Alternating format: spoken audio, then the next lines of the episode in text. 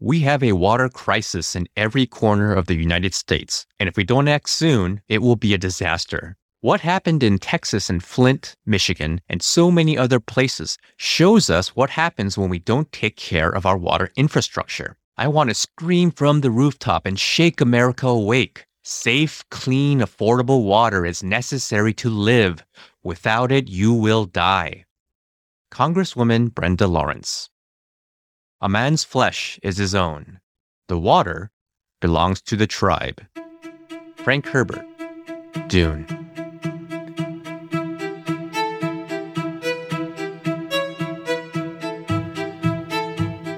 Hello, I'm the Pop Mythologist, and welcome to This is the End, a popmythology.com podcast. Today, we're going to talk about Dune, the new movie by Denis Villeneuve.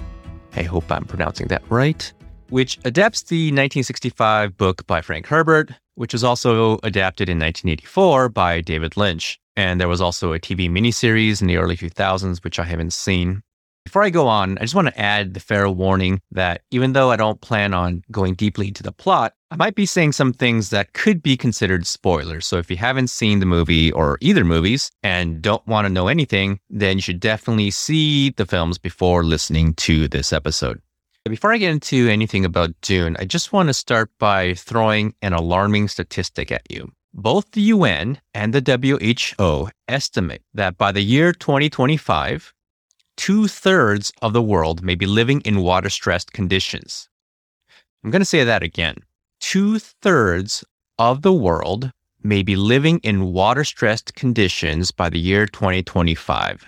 It's four years away.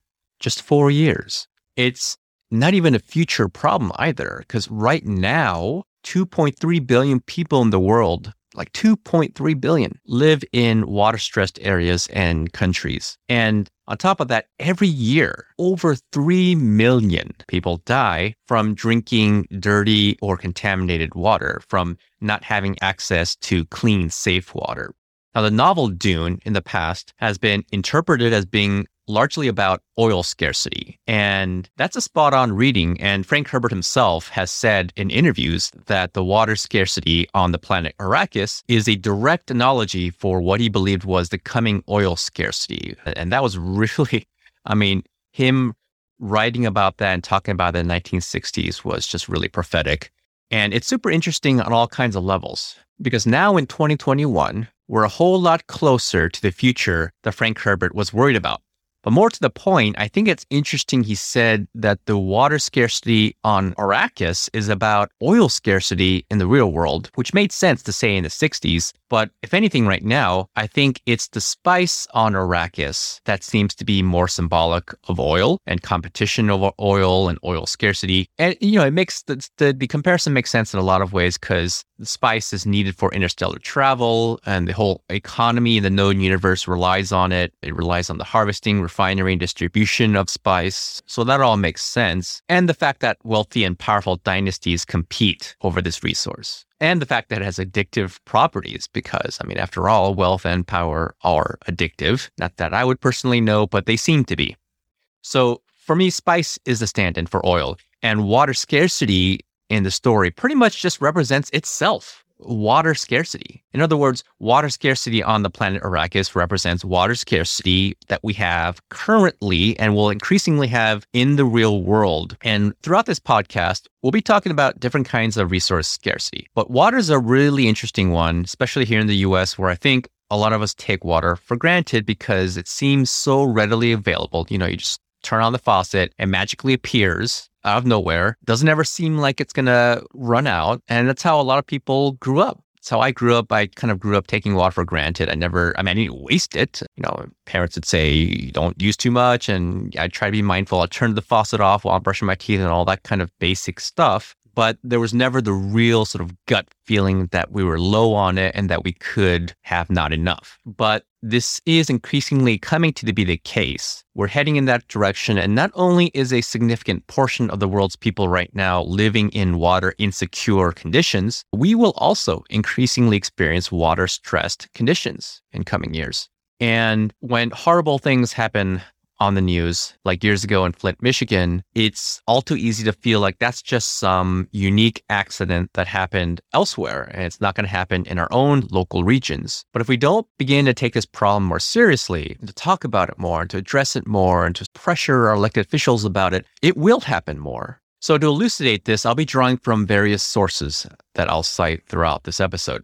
So, at first glance, the desert planet Arrakis seems to have little in common with planet Earth. I mean, like, if you just look at visual representations of Earth, so much of it seems to be covered in water, and it is. And visually and psychologically, that's really powerful because even though we know technically that we can't drink ocean water, the fact that there seems to be so much has this psychological effect of making us think there's plenty of water.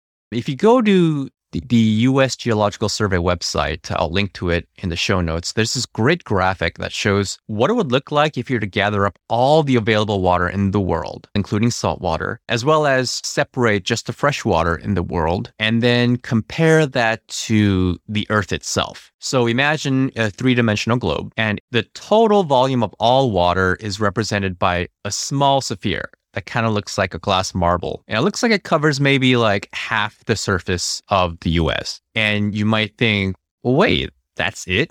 But remember, even though ocean water is all spread out and it looks like a whole lot, it's actually not that much compared to the overall mass of the Earth. So on this graphic, it shows, yeah, you have the Earth and then you have all the water on Earth, which look like this little marble that covers part of the United States. But then the graphic also shows what the total amount of fresh water would look like. And compared to the glass marble that represents all water, it's just like this tiny, tiny pebble. So now we're not looking all that different from Arrakis anymore. And this is under ideal circumstances. This is without all the other problems we're going to talk about.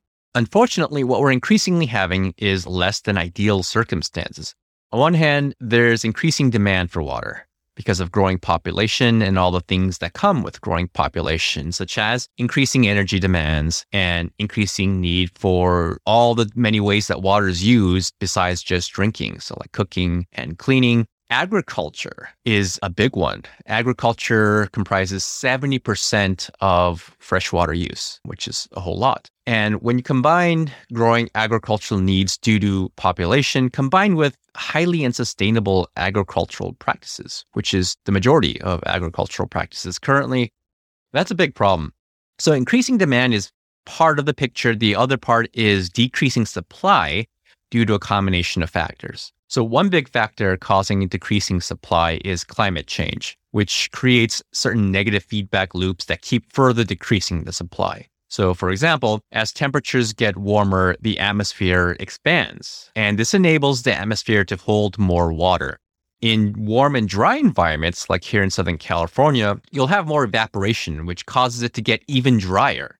So the mega drought in the western United States, which is the worst in 1200 years, is a direct result of human caused climate change. And we can expect to continue seeing an overall drying out of areas that were already dry to begin with.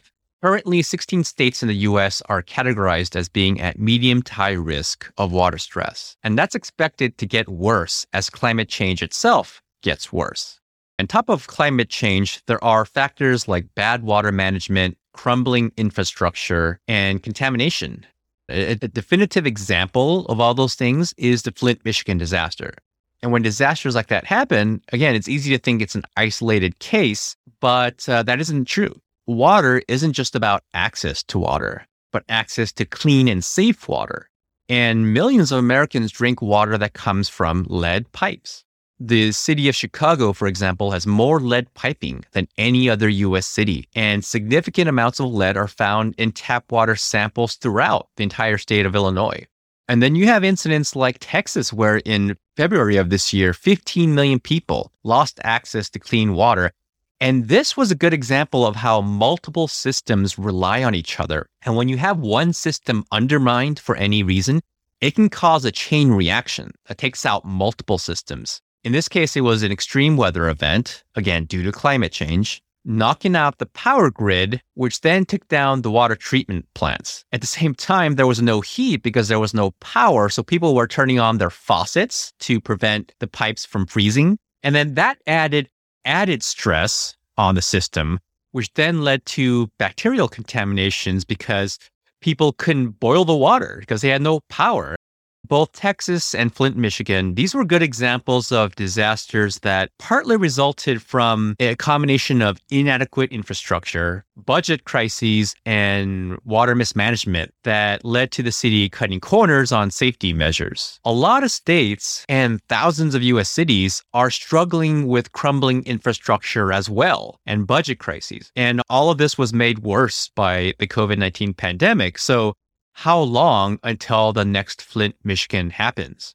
And just like we saw with the Flint water crisis, the people who suffer the most are always the economically disadvantaged communities, the marginalized communities, communities of color. Next, water isn't just about drinking because we need it for so many things. It plays a big role in energy, for example, and in agriculture, which I mentioned before. And these things as well tie into what I'm going to talk about next, which is water conflict. So let's talk about conflict because the story of Dune is centered around conflict. On the surface, the conflict in Dune seems to be about the major houses and it seems to revolve around spice, which is true. But there's also a water conflict at the heart of the story as well, because the rest of the universe in Dune sees Arrakis as a source of spice to be exploited. And even though the Fremen use spice, they don't need it in the vast amounts used for space travel. So ultimately, they care a lot more about water because of its scarcity. So their dream is to gain autonomy so they can terraform Arrakis's desert into a lush paradise with uh, lots of fresh water. Well, the emperor and the great houses don't like that because then what happens to their spice production? So increasingly, the plight of the Fremen will become one that we in the real world will come to know more and more as it becomes harder for people to get their basic needs met and more of their focus, energy, and priority becomes about just meeting those basic needs, such as water, and Meanwhile, those with power will be fine for the time being and rely on the current unsustainable status quo. So they'll continue to resist changes that we need to alleviate water scarcity in numerous ways, whether it's um, addressing climate change, which, as mentioned, is directly related to water shortage, or addressing infrastructure issues, which are also important. By the way, water infrastructure refers to not just infrastructure that makes drinking water possible, but also things like sewage, which is not pleasant to think about, but it's really important. And when you have a collapsing sewage infrastructure combined with increased flooding, again, due to climate change, it's a recipe for public health disaster. And the American Society of Civil Engineers currently gives our national wastewater infrastructure a D minus on its report card, which isn't very reassuring. So basically, those who are not wealthy and powerful are eventually going to know what it's like to be Fremen. And those who are rich and powerful, and especially those whose wealth and power are directly tied to industries that are the biggest contributors to climate change, they're naturally going to resist the kinds of changes we need and so we're going to see a lot of ideological conflict between people more focused on the basic human right of having access to clean and safe water and enough of it, and those who aren't worried about themselves in terms of access to clean, safe water for the time being. And so they'll continue to focus more on ongoing accumulation of more and more wealth and power through spice, aka fossil fuels, like the great houses in Dune because the spice must flow. And then there's also more overt conflict, not just ideology and politics, but actual physical military conflict. So the idea of military conflict over oil isn't such an alien idea anymore to a lot of people. The idea of military conflict over water might be, but it's actually not far fetched. And we're seeing versions of it now already throughout the world. One example is the situation between Ethiopia, Egypt, and Sudan, um, in which each of these countries is highly water stressed, and each party has legitimate reasons for wanting to secure their own water, not just for drinking, but for energy and agriculture. But they're unable to agree on how the source of water they rely on should be distributed. And so tensions have been amping up, and experts are worried about armed conflict. And lest we think this is super far away and has nothing to do with us, here in the US, even, we have examples of tension and conflict due to the fact that well, okay, so I'll give you an example. So the Colorado River, which seven states rely on for their water, is yet again, because of climate change, drying up. And so if current trends continue, it forces the question how is the increasingly scarce water going to get divvied up to whom and what proportions? And what will these different states, which are all experiencing extreme drought, what will they do to compensate for not enough water? And and yeah, this is probably not going to lead to armed conflict in our case, but it definitely presents a huge problem. So now that we've talked about water scarcity problems, let's pull back a little and look at this from a macro perspective and how it relates to the overarching theme of this podcast, which is societal decline and breakdown. And for this, I'm going to be drawing a lot from the book Collapse by Jared Diamond, who also wrote a popular book called Guns, Germs, and Steel. So, in the first part of this book, Diamond looks at the state of Montana as a microcosm of collapse. And then in part two, he looks at numerous past societies where no matter how great those societies were, for a variety of reasons, collapsed over time. And then he looks at modern societies that either have already collapsed or are in the process of collapsing, such as Haiti. And then he analyzes how or why societies can either prevent or fail to prevent collapse. According to Diamond, there are five primary causes of collapse. So, number one, climate change. Number two, environmental problems. And yeah, I know it's kind of weird to split those two things up, given that climate change is a form of an environmental problem. But I think Diamond does this just because climate change by itself is such a huge area. And then he divides the other category of environmental problems into other subcategories like water management. Number three is hostility from other societies. Number four is the loss of essential trading routes and or trading partners. And number five is the response or lack of response to the other four causes. Now, overall, I think this is a pretty strong paradigm. I disagree with some, or rather, I shouldn't say I disagree. I think there's some reasons missing from Diamond's paradigm. And this doesn't come from like my own expertise on the subject, but simply having read enough material now by other authors that discuss other reasons as well. I do think Diamond's his paradigm as strong as it is is missing a few key components such as political factors and economic factors which we'll get into in other podcasts. Diamond's book, in particular, attributes great importance to the role of water scarcity, specifically in the process of societal collapse. And one really good example of this that he gives in a, in a really fascinating chapter is the Mayans, whose collapse was caused by a number of factors, but one of them was water, or rather, not enough water due to droughts caused by deforestation, which caused a negative feedback loop. And so you had a situation where the deforestation was making the drought worse, and the drought then comes back and makes the deforestation worse, and just on goes the cycle. Uh, there was actually a fascinating archaeological study published in Nature, the journal Nature in 2020, this is separate from the Jared Diamond book, but I felt like it was a good complement. And the study tells us that there was another way in which drought caused additional weakening in Mayan society, in which in the great city of Tikal, the drought caused the city's super important water reservoirs to gradually get poisoned. And the process by which it, it got poisoned was really fascinating. I won't go into details to save time, but I'll link to the article in the show notes in case you want to check it out. And I really think it's worth it because it's, again, it's just like really fascinating. It struck me as a kind of ancient version of Flint, Michigan. So I'll be talking more about Jared Diamond's ideas throughout this podcast as I, I think they're really good and have widely applicable applications. So, in the US, nationwide, our water infrastructure is ill equipped to handle additional stressors being caused by climate change. So, for example, climate change is leading the more extreme weather events, such as the Arctic freeze earlier this year, that caused widespread power outages in Texas, which I mentioned earlier.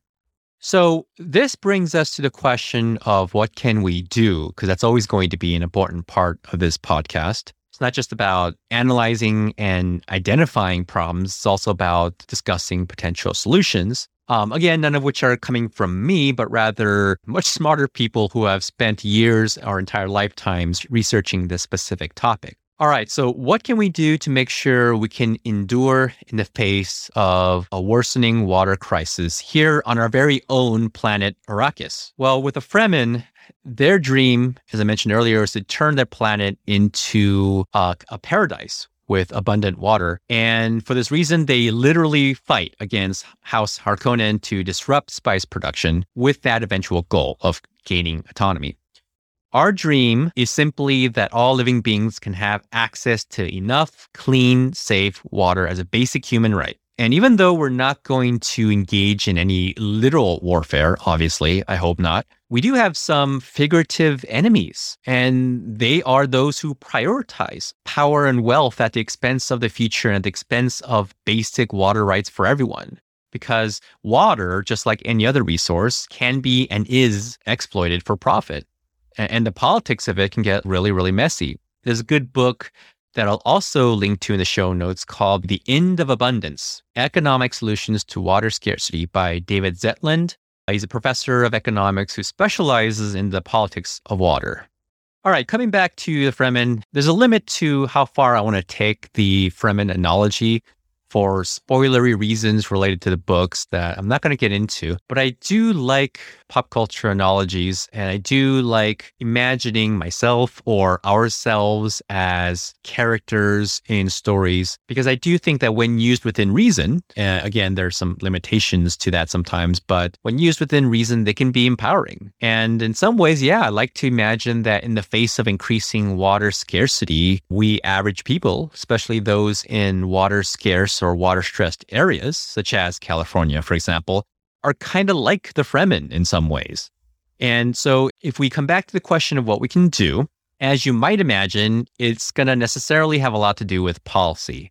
As with climate change itself, while we need to continue doing what we can as individuals to obviously conserve and not waste water, and of course also conserving energy because the two are closely linked, ultimately it's policy that's going to be able to make changes at a big enough scale to make a difference for the general population.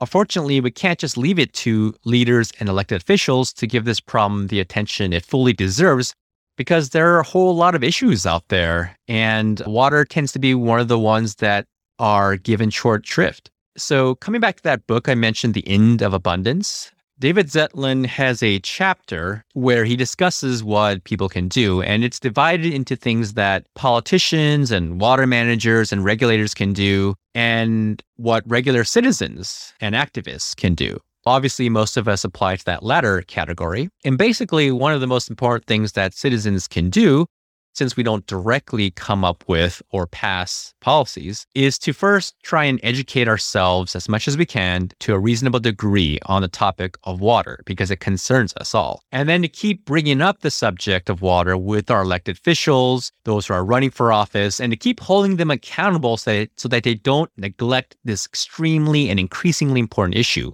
when we're voting, we need to make water one of the issues we talk about when we consider candidates for office, when they're on their campaign trails and are talking to people. And it has to be included among the questions we ask them. Because if we don't do these things, there will surely be more Flint, Michigans, there will be more Texases, and Arrakis will become more of a reality for us. You know, it's not going to be this abundant planet Earth with so much water everywhere. It will increasingly become the arid, dry, parched deserts of Arrakis, figuratively. So I think we can also try to support and amplify the voices of elected officials who do talk about water and make it one of their key issues, such as Congressperson Brenda Lawrence, whom I quoted at the beginning of this episode.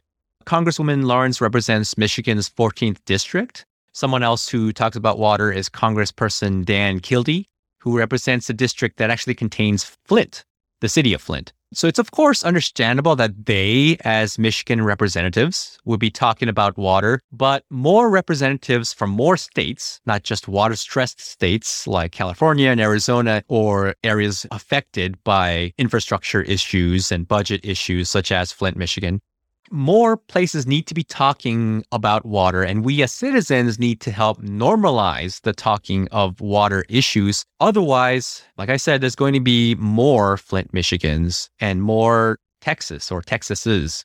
Because water is at once a local, national, and a global issue, we have to also pressure politicians at every level local, state, and federal. If you subscribe to your local papers, which everyone should do, and if you see articles related to water, definitely try to read those and identify who your local water journalists are and follow them on social media. For example, I recently read a couple of interesting articles about how the city of LA can potentially become water self sufficient. And I would never have imagined that that was even possible, but apparently it is. And I'm finding this kind of journalism to be really educational and provides me with material that I can refer to when asking elected officials or those who are running for office about what they're planning on doing about it if they want my vote or my support. So, next, let's reallocate some of the attention we give to federal politics on local politics. Getting involved in local politics can often feel the most empowering for citizens because, for those of you on social media, for example, who like to engage with politics, I'm sure you've all had the experience of maybe repeatedly trying to get the attention of your congresspeople or your senators to no avail. I mean, they should, even if they are personally using their accounts directly and it's not being handled by a staff member, which in most cases I think it is, but if it's not, then they're not reading our comments. They're just like coming on there briefly to post before they log back off and go to their fundraising or whatever it is they're doing. So, whereas local politicians can often be more responsive and accessible, be it on social media or otherwise, you know, old fashioned methods of the phone, letter writing. And here you can often make the biggest difference, even just as an individual follow people also who are at the forefront of grappling with water scarcity issues, such as Jay Famiglietti. Uh, he's the executive director of the Global Institute for Water Security, and he hosts a podcast called What About Water? And also check out the author I mentioned earlier, David Zetland, who specializes in the politics and economy of water. He also talks a lot about solutions. And lastly, I just want to quickly refer to the Build Back Better Act and the Infrastructure Investment and Jobs Act, which would allocate funds related to water infrastructure and water safety. So, in an ideal world, both of these would get passed. But there are disagreements among Democrats about how to go about this. And at the time of this recording, there still hasn't been a vote in the House on the Infrastructure Investment and Jobs Bill. Not to mention that for other more systemic reasons, having to do with the dysfunctional way our government works, I'm personally skeptical that these bills will get passed. And even if they do, there's the question of would they get past the current Supreme Court? And this is a topic we'll be coming back to in other episodes because it's so important and it links to so many other issues and societal crises, which is the issue of how certain structural barriers make it exceedingly difficult to sufficiently address these problems.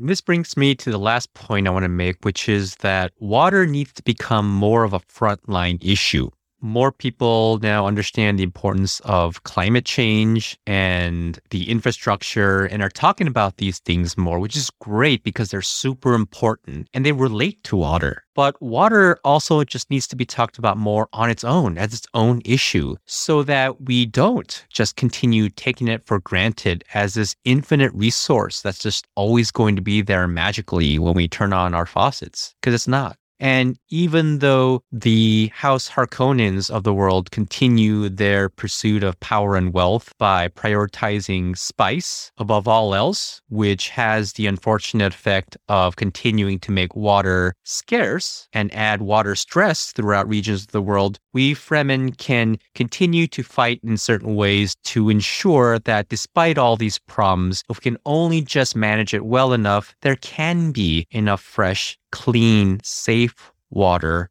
for all. Because water belongs to the tribe. I want to thank you for joining me. Until next time, I am the pop mythologist, and this is the end.